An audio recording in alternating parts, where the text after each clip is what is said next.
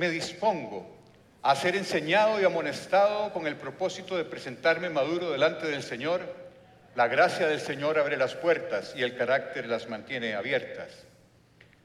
Hace algunas prédicas atrás, el pastor Andrés Castro puso en números algo que yo suponía que existía, pero nunca había oído que, hubiese sido cuantificado hasta, hasta hace unas prédicas atrás. El pastor Andrés decía que el 92% de las personas que se plantean un propósito de año nuevo se dan cuenta a final del año que no lo cumplieron.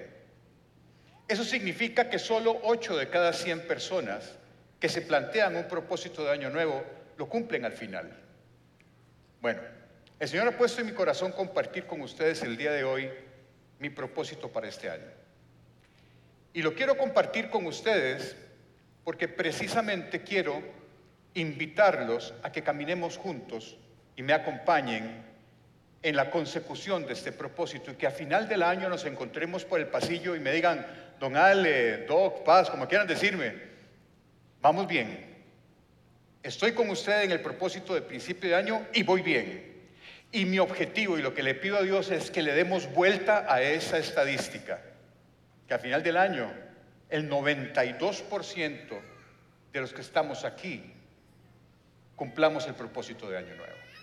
Así que quiero, quiero con ustedes compartirles cuál es el propósito mío para este año. Y ese propósito salió de la lectura del libro de Levítico, del capítulo 44 y la mitad de un versículo, del versículo 11, perdón, del capítulo 11, versículo 44, estoy al revés. Y quiero leerles para ustedes lo que el Señor puso en mi corazón como propósito para este año. Levítico 11:44 dice lo siguiente. Pues yo soy el Señor tu Dios. Debes consagrarte y ser santo, porque yo soy santo. Este versículo contiene dos cosas. Contiene un mandamiento si ustedes se dan cuenta, el verbo que utiliza el Señor es un verbo en imperativo, sed santos. Y la otra cosa que este texto contiene es una declaración de la esencia de Dios. Yo soy santo, dice Dios. Así que el ser santo no es una invitación generosa de Dios, su mandamiento. Dios te pide ser santo porque su esencia es la santidad. Y vamos un poquito más allá. El escritor de los Hebreos, en el capítulo 12, en el versículo 14, amplía lo siguiente. Dice, esfuércense por vivir en paz con todos y procuren llevar una vida santa.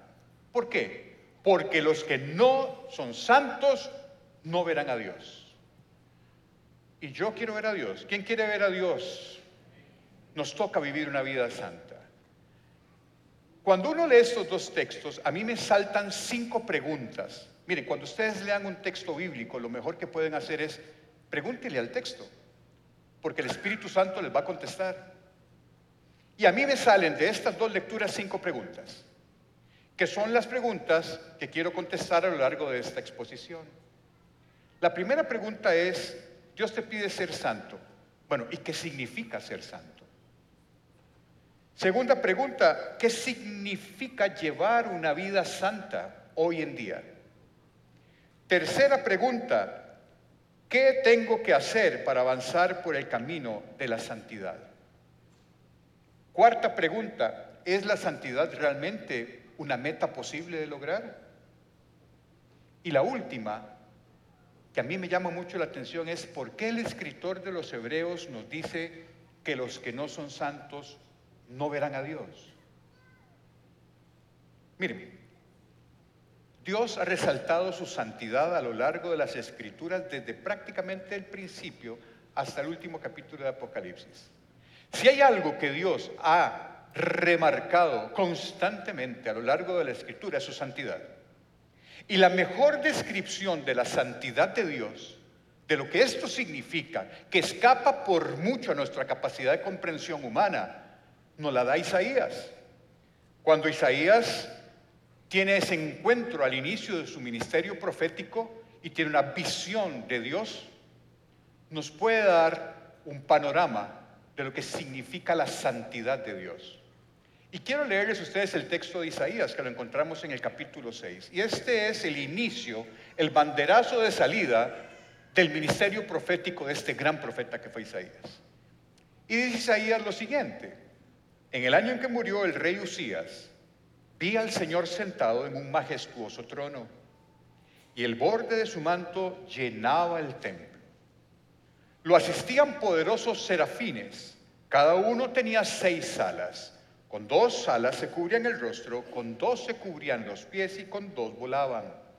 Y se decían unos a otros, Santo, Santo, Santo es el Señor de los ejércitos celestiales. Toda la tierra está llena de su gloria. Miren, la literatura hebrea tiene un recurso para hacer resaltar o dar importancia a lo que quiere decir. Miren, si nosotros hoy en día estamos escribiendo un texto y queremos llamar la atención sobre algo importante, ¿qué hacemos? Negrita, cursiva, aumentar los puntos, subrayar, comillas, son recursos. La literatura hebrea no contiene esos recursos. El recurso que utiliza la literatura hebrea para decir que lo que va a decir es importante y resaltarlo es el uso de la repetición. Por eso en las traducciones bíblicas literales como Reina Valera 1960, encontramos a Jesús diciendo, en verdad, en verdad les digo. O sea que lo que les voy a decir es realmente importante, pongan atención. Y el único atributo de Dios que se repite a la tercera potencia en todas las escrituras es su santidad. Y es en ese texto. Dios dice, soy santo, santo, santo. La Biblia en ningún momento ustedes van a encontrar que Dios diga, soy misericordia, misericordia, misericordia, o pureza, pureza, pureza, o amor, amor, amor. Sí son derivados de la santidad de Dios, son características de Dios, pero su esencia es la santidad. Y nos llama a ser santos. Dios nos llama a ser santos. Entonces tenemos que saber qué es ser santo. Si Dios nos está pidiendo ser santos, tenemos que saber qué es lo que significa ser santos y qué ser santos hoy y cómo caminar en santidad. El problema radica en que la definición de santo no es sencilla. Si ustedes buscan santo en un diccionario, se van a encontrar probablemente 16 definiciones diferentes de lo que significa ser santo. Y el problema se complica más porque la Biblia utiliza la palabra santo en diferentes contextos. Pero en realidad, la palabra santo viene de una frase, una palabra antigua, que lo único que significa es separado, separado, apartado. Pero la santidad de Dios no es solamente separación, es una separación trascendente, es decir, es una separación que supera lo que este mundo tiene. Dios es santo, es separado de forma trascendente a lo que el mundo entiende. Así que santo podemos definir hoy, santo, y para los que apunten pueden apuntarlo, santo es todo aquello que ha sido apartado, separado del resto de manera trascendente y consagradas al Señor y a su servicio. Eso es santo. Ahora, Aquí podemos haber 1200 santos. Porque desde el momento en que usted acepta a Cristo en su corazón como su Señor y Salvador, en ese momento usted es justificado delante de Dios y declarado santo.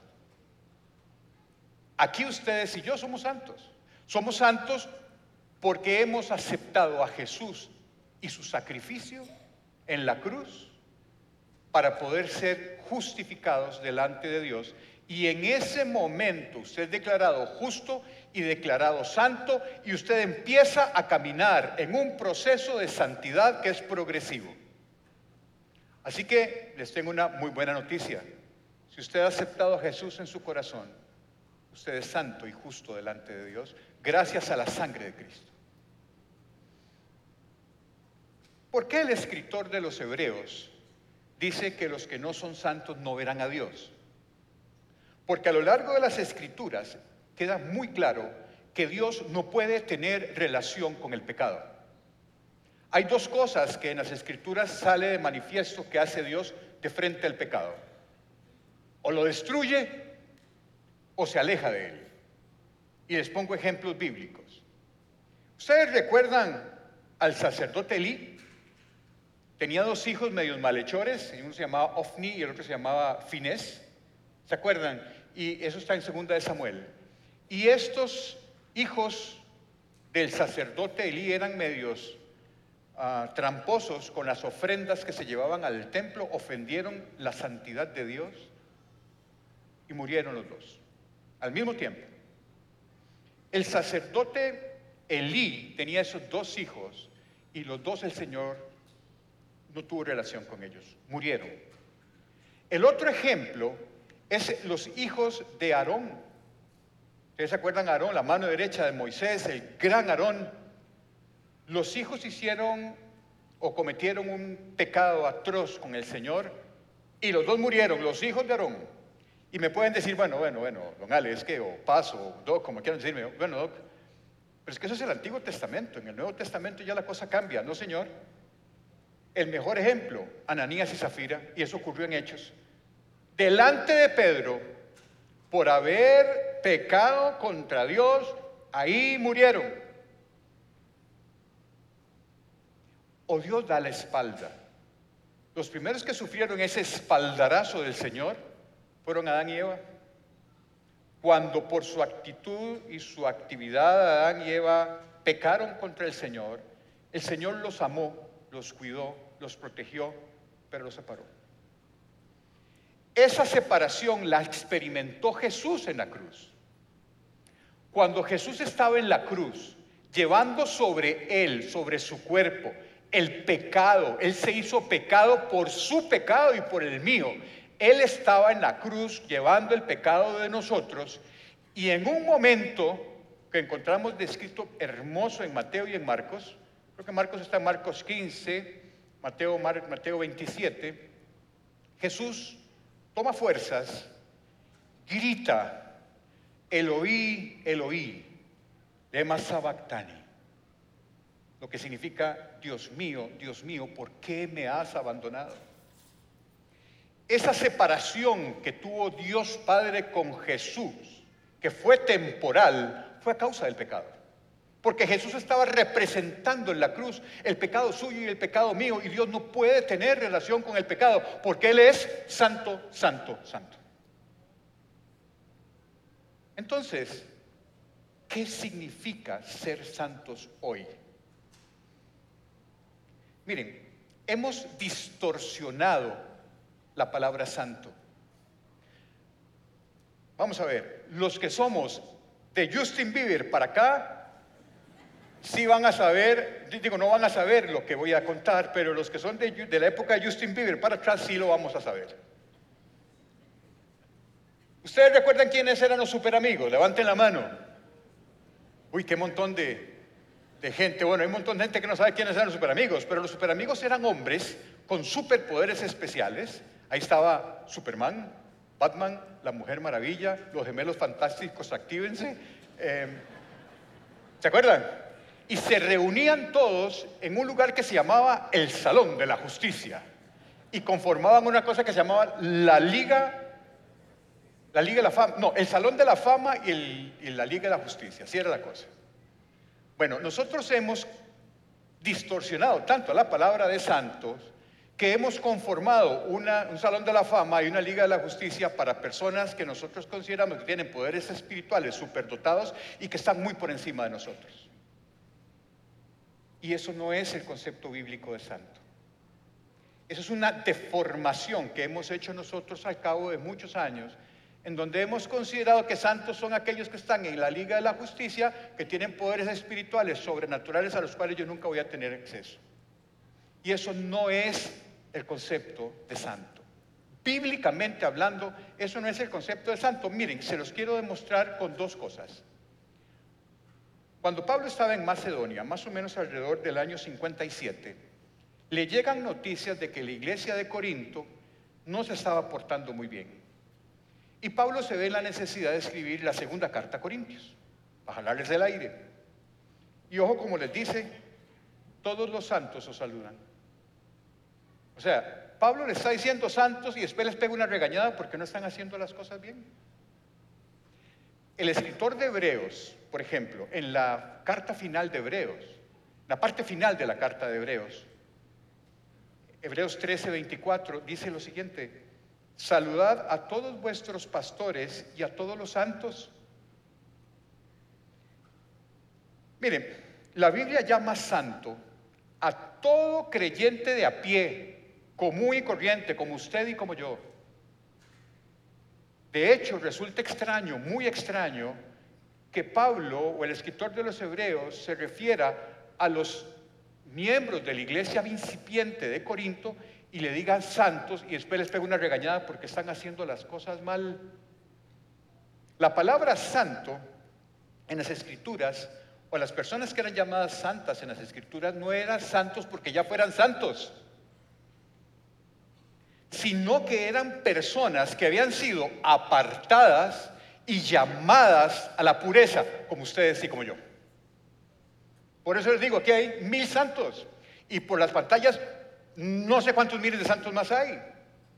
En el momento en que usted acepta a Cristo en su corazón, usted es justificado delante de Dios y usted es llamado santo. ¿Por qué? Porque es llamado a la pureza, a consagrarse al Señor y a vivir para su servicio. Eso es un santo. La Biblia nos llama santos no porque, porque ya lo seamos, sino porque hemos sido consagrados a Dios. Hemos sido llamados a una vida diferente, trascendente, a una vida que no es de conformidad a este mundo, sino es una vida de conformidad con Dios. Por eso somos santos, porque ustedes y yo escapamos a las regulaciones de este mundo porque tenemos nuestra mirada fija en Dios. Por eso ustedes y yo hemos sido llamados a la pureza, a vivir consagrados para el Señor, a trascender los límites de este mundo y vivir de acuerdo a lo que Dios nos dice en su palabra. Romanos 12, 12, perdón, del 1 al 2, Pablo desarrolla un poco este tema y dice lo siguiente, por lo tanto, amados hermanos, y no se les olvide este por lo tanto, porque ahorita voy a hacerme referencia a eso, por lo tanto, amados hermanos, y quiero que esto que voy a leer, que escribió Pablo a la iglesia de Roma, lo lea usted en primera persona. Esto es Dios hablándote hoy directamente. Es la palabra viva de Dios que usted tiene que aplicar a su vida hoy. Entonces, por lo tanto, querido Virgilio, por lo tanto, querida Mafo, por lo tanto, querida Melania, por lo tanto, querida Ivonne, por lo tanto, querido... Por lo tanto, les ruego que entreguen su cuerpo a Dios. Les ruego que entreguen su cuerpo a Dios por todo lo que Él ha hecho a favor de ustedes. Que sea un sacrificio vivo y santo. La clase de sacrificio que a Él le agrada. Esa es la verdadera forma de adorarlo. No imiten las conductas ni las costumbres de este mundo, más bien dejen que Dios los transforme en personas nuevas al cambiarle la manera de pensar. Entonces aprenderán a conocer la verdad de Dios para ustedes, la cual es buena, agradable y perfecta. El texto inicia con las palabras, por lo tanto. Eso significa que lo que está diciendo Pablo ahora es la consecuencia de lo que viene diciendo antes. Y lo que viene diciendo antes en el capítulo 11 está hablando de la justificación por la gracia. Y Pablo está desarrollando de una manera profunda el hecho de que si usted acepta a Cristo en su corazón y le entrega su vida a Él, usted es justo delante de Dios y es santo. Por lo tanto, compórtese como tal, de lo que está diciendo Pablo. No, se entiende de otra manera que si usted ha sido justificado por Dios a través de Jesús, usted siga comportándose como cuando no había aceptado a Jesús en su corazón, porque usted ya es declarado justo y santo delante de Dios. Pablo dice, en esta parte del texto, dejen que Dios les transforme en personas nuevas al cambiarle la forma de pensar. Transformar significa cambiar una cosa en otra. No son leves modificaciones, es una metamorfosis como la de la mariposa. Transformar es cambiar de esencia. Deje que Dios los transforme. Dejen ustedes lo como eran antes y ahora van a ser transformados por la acción del Espíritu Santo en algo nuevo. Esa es la metamorfosis que hace el Espíritu Santo en la vida de cada uno. Entonces, la pregunta que sigue es, ¿y cómo busco la santidad hoy? ¿Cómo hago para transitar por ese camino de santidad a la cual Dios me está llamando? Y nos está llamando a ustedes hoy. ¿Cómo caminar por ahí? ¿Cómo encontrar la santidad hoy?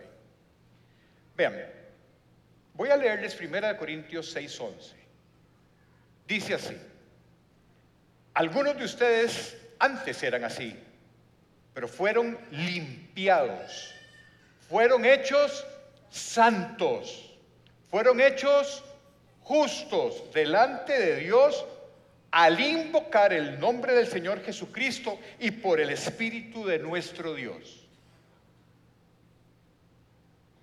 La santidad es un proceso que inicia en el momento en que usted invoca el nombre de Cristo Jesús.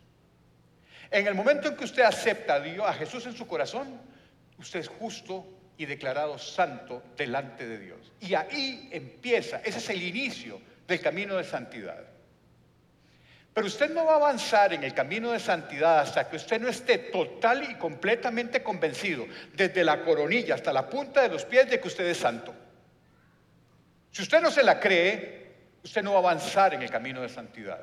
Usted tiene que tener la claridad, la certeza absoluta de que usted es justo porque si no, no va a poder caminar por esa senda.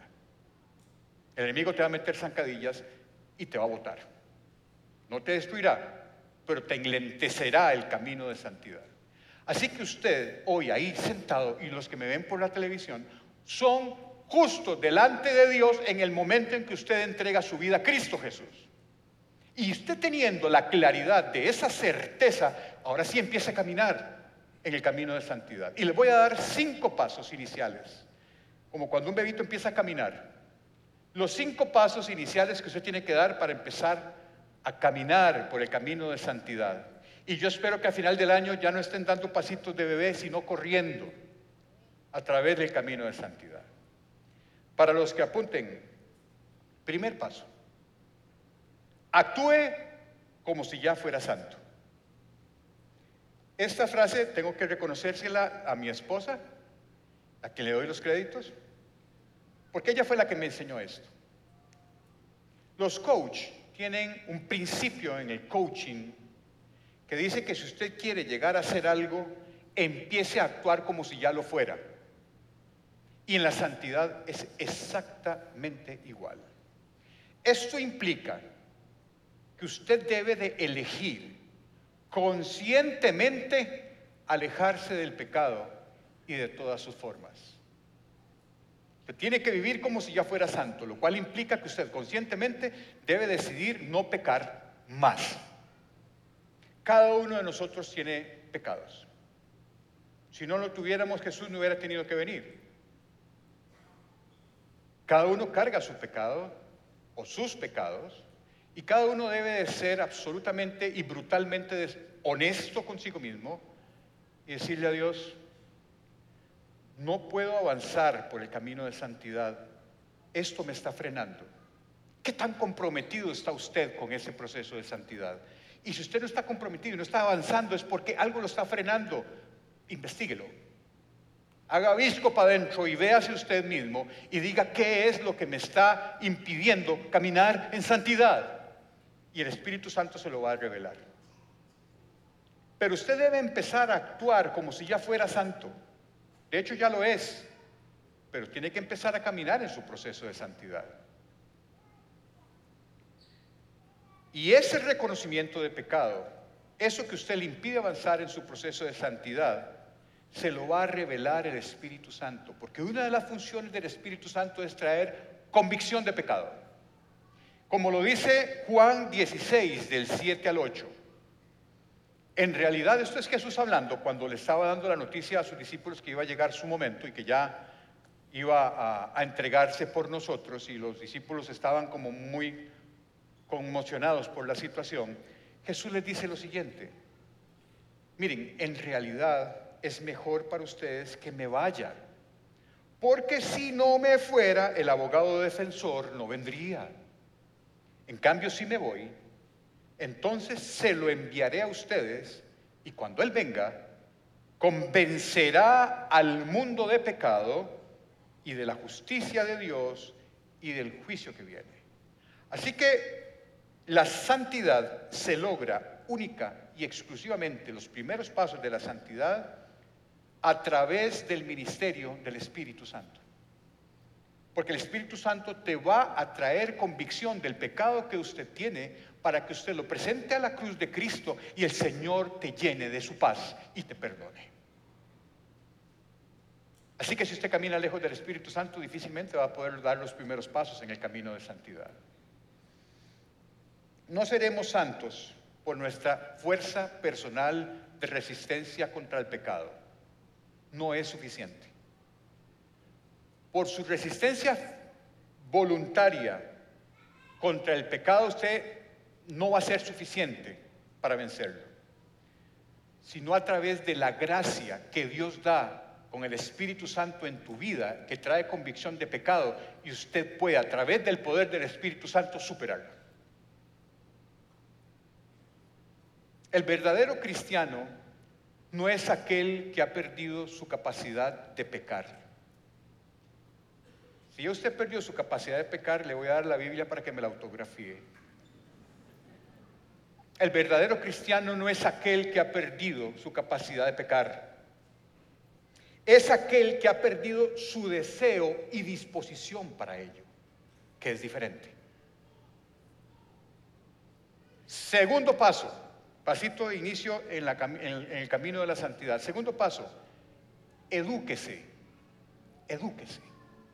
Vean, Pablo en Romanos 12, del 1 al 2 que acabamos de leer, voy a extraer un fragmento de un versículo que dice, no imiten las conductas ni las costumbres de este mundo, más bien dejen que Dios los transforme en personas nuevas al cambiarles qué? La manera de pensar, la manera de pensar.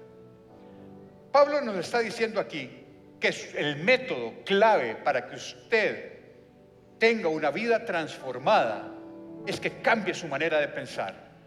Y la única forma que usted va a cambiar su manera de pensar es conociendo al dedillo la palabra de Dios, estudiándola, meditándola y poniéndola en acción. Esa es la única forma en que usted puede sufrir una transformación de su mente y empezar a actuar distinto. Dios tiene que cambiar tu manera de pensar para que usted cambie su manera de vivir. Y eso solo se obtiene conociendo la palabra de Dios. Dios quiere que usted sea santo.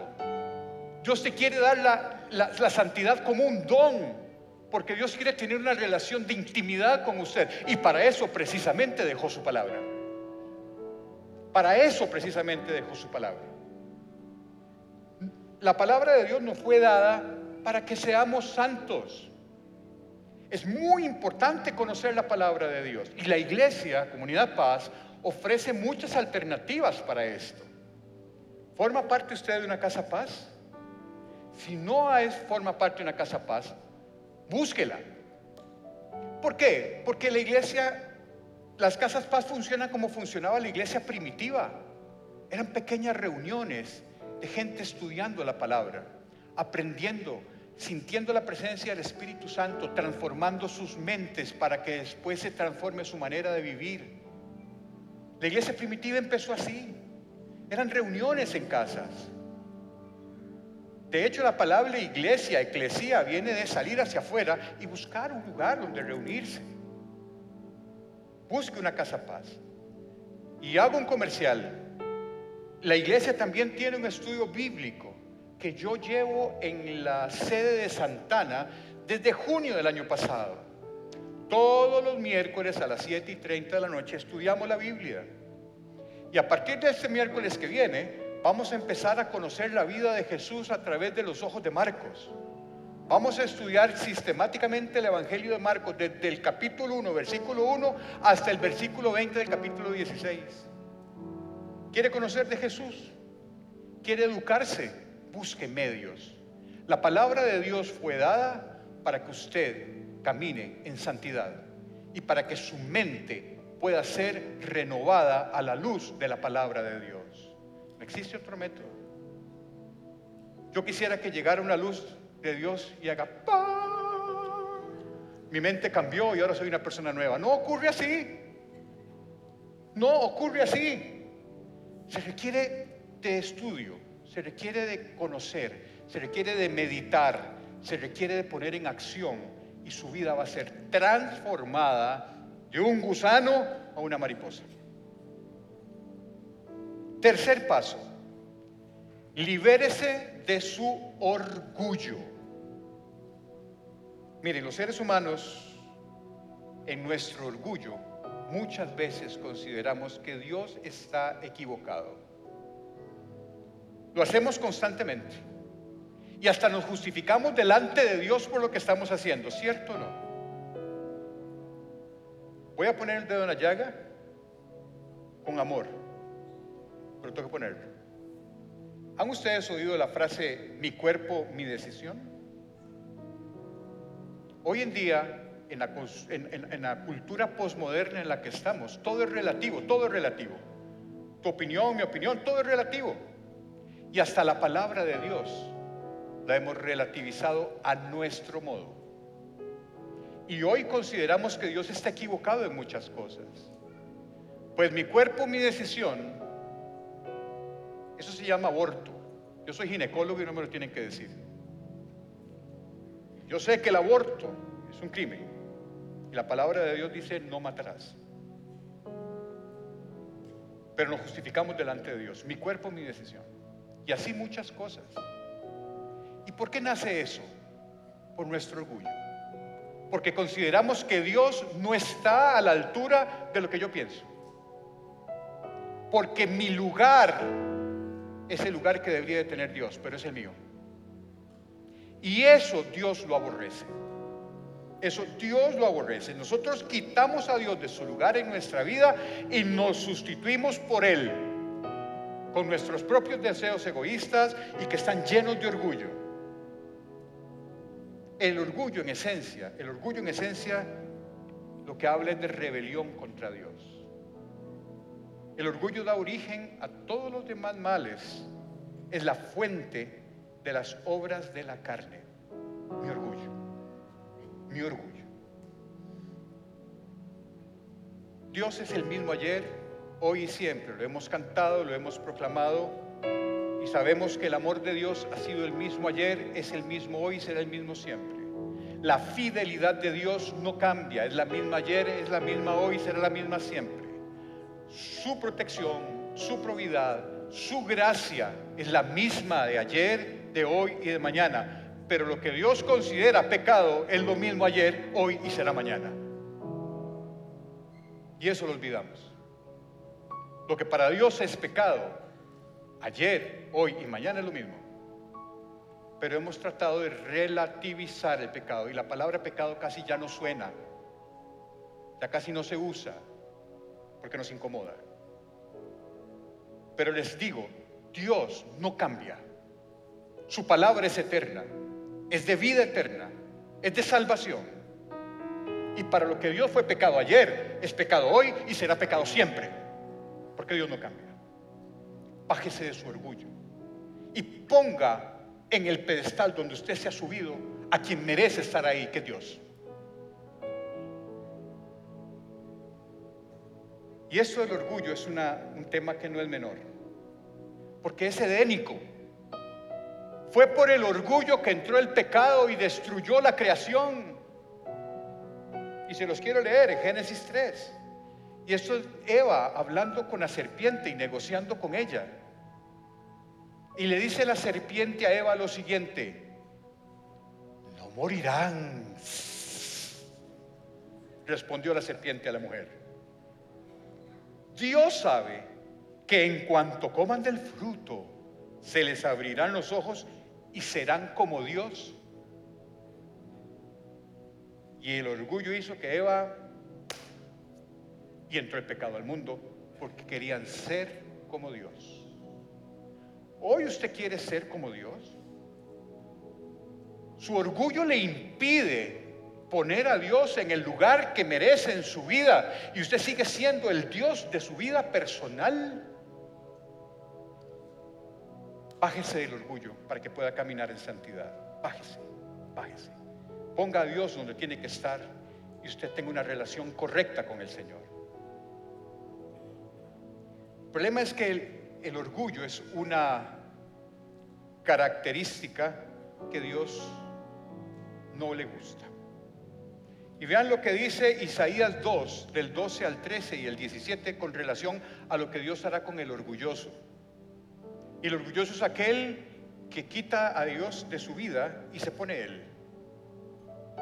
Pues el Señor de los ejércitos celestiales tiene asignado un día de juicio. Él castigará al orgulloso y al poderoso y derribará todo lo que esté enaltecido. Cortará los altos cedros del Líbano y todos los poderosos robles de Basán. Y el versículo 17 dice lo siguiente, el orgullo humano será humillado y la arrogancia humana será rebajada. Solo el Señor será enaltecido en aquel día del juicio. ¿Qué te hace caminar con el pecho para afuera? Así como, muy importante. ¿Qué te hace sacar pecho, inflarte de orgullo? ¿Será tu postura, tu posición económica, tu posición laboral, tu fama, tu prestigio, tus bienes, tu carro, tu casa, tu cuenta bancaria, los amigos que tienes, las influencias que tienes? ¿Qué te infla el pecho de orgullo? Porque eso hay que sacarlo de tu vida y poner a Dios en el lugar que le corresponde. Lo contrario del orgullo es la humildad. Y hemos también distorsionado el concepto de humildad. La humildad brota cuando usted reconoce quién es Dios y quién es usted. Cuando usted reconoce que todo lo que usted es y todo lo que usted tiene es porque le ha sido dado es porque en su infinita gracia y misericordia Dios te lo dio. Y entonces ahí usted deja de pensar en usted y piensa en los demás. Y ahí brota y nace la humildad. Y la humildad es una virtud que Dios ama. Así como le volará la jupa a todos los orgullosos, vea lo que dice la palabra con respecto al humilde, Isaías 57, 15. El alto y majestuoso que vive en la eternidad, el santo, dice, esto es palabra de Dios, de la boca de Dios, yo vivo en el lugar alto y santo, ¿con quiénes? Con los de espíritu arrepentido y humilde. Restauro el espíritu destrozado del humilde y reavivo el valor de los que tienen un corazón arrepentido. Bájese del orgullo reconozca quién es Dios en su vida. Reconozca qué relación tiene usted con Dios. Y en ese momento la humildad hará que se desplace el orgullo en su vida y usted podrá caminar por la senda de la santidad que Dios quiere darte.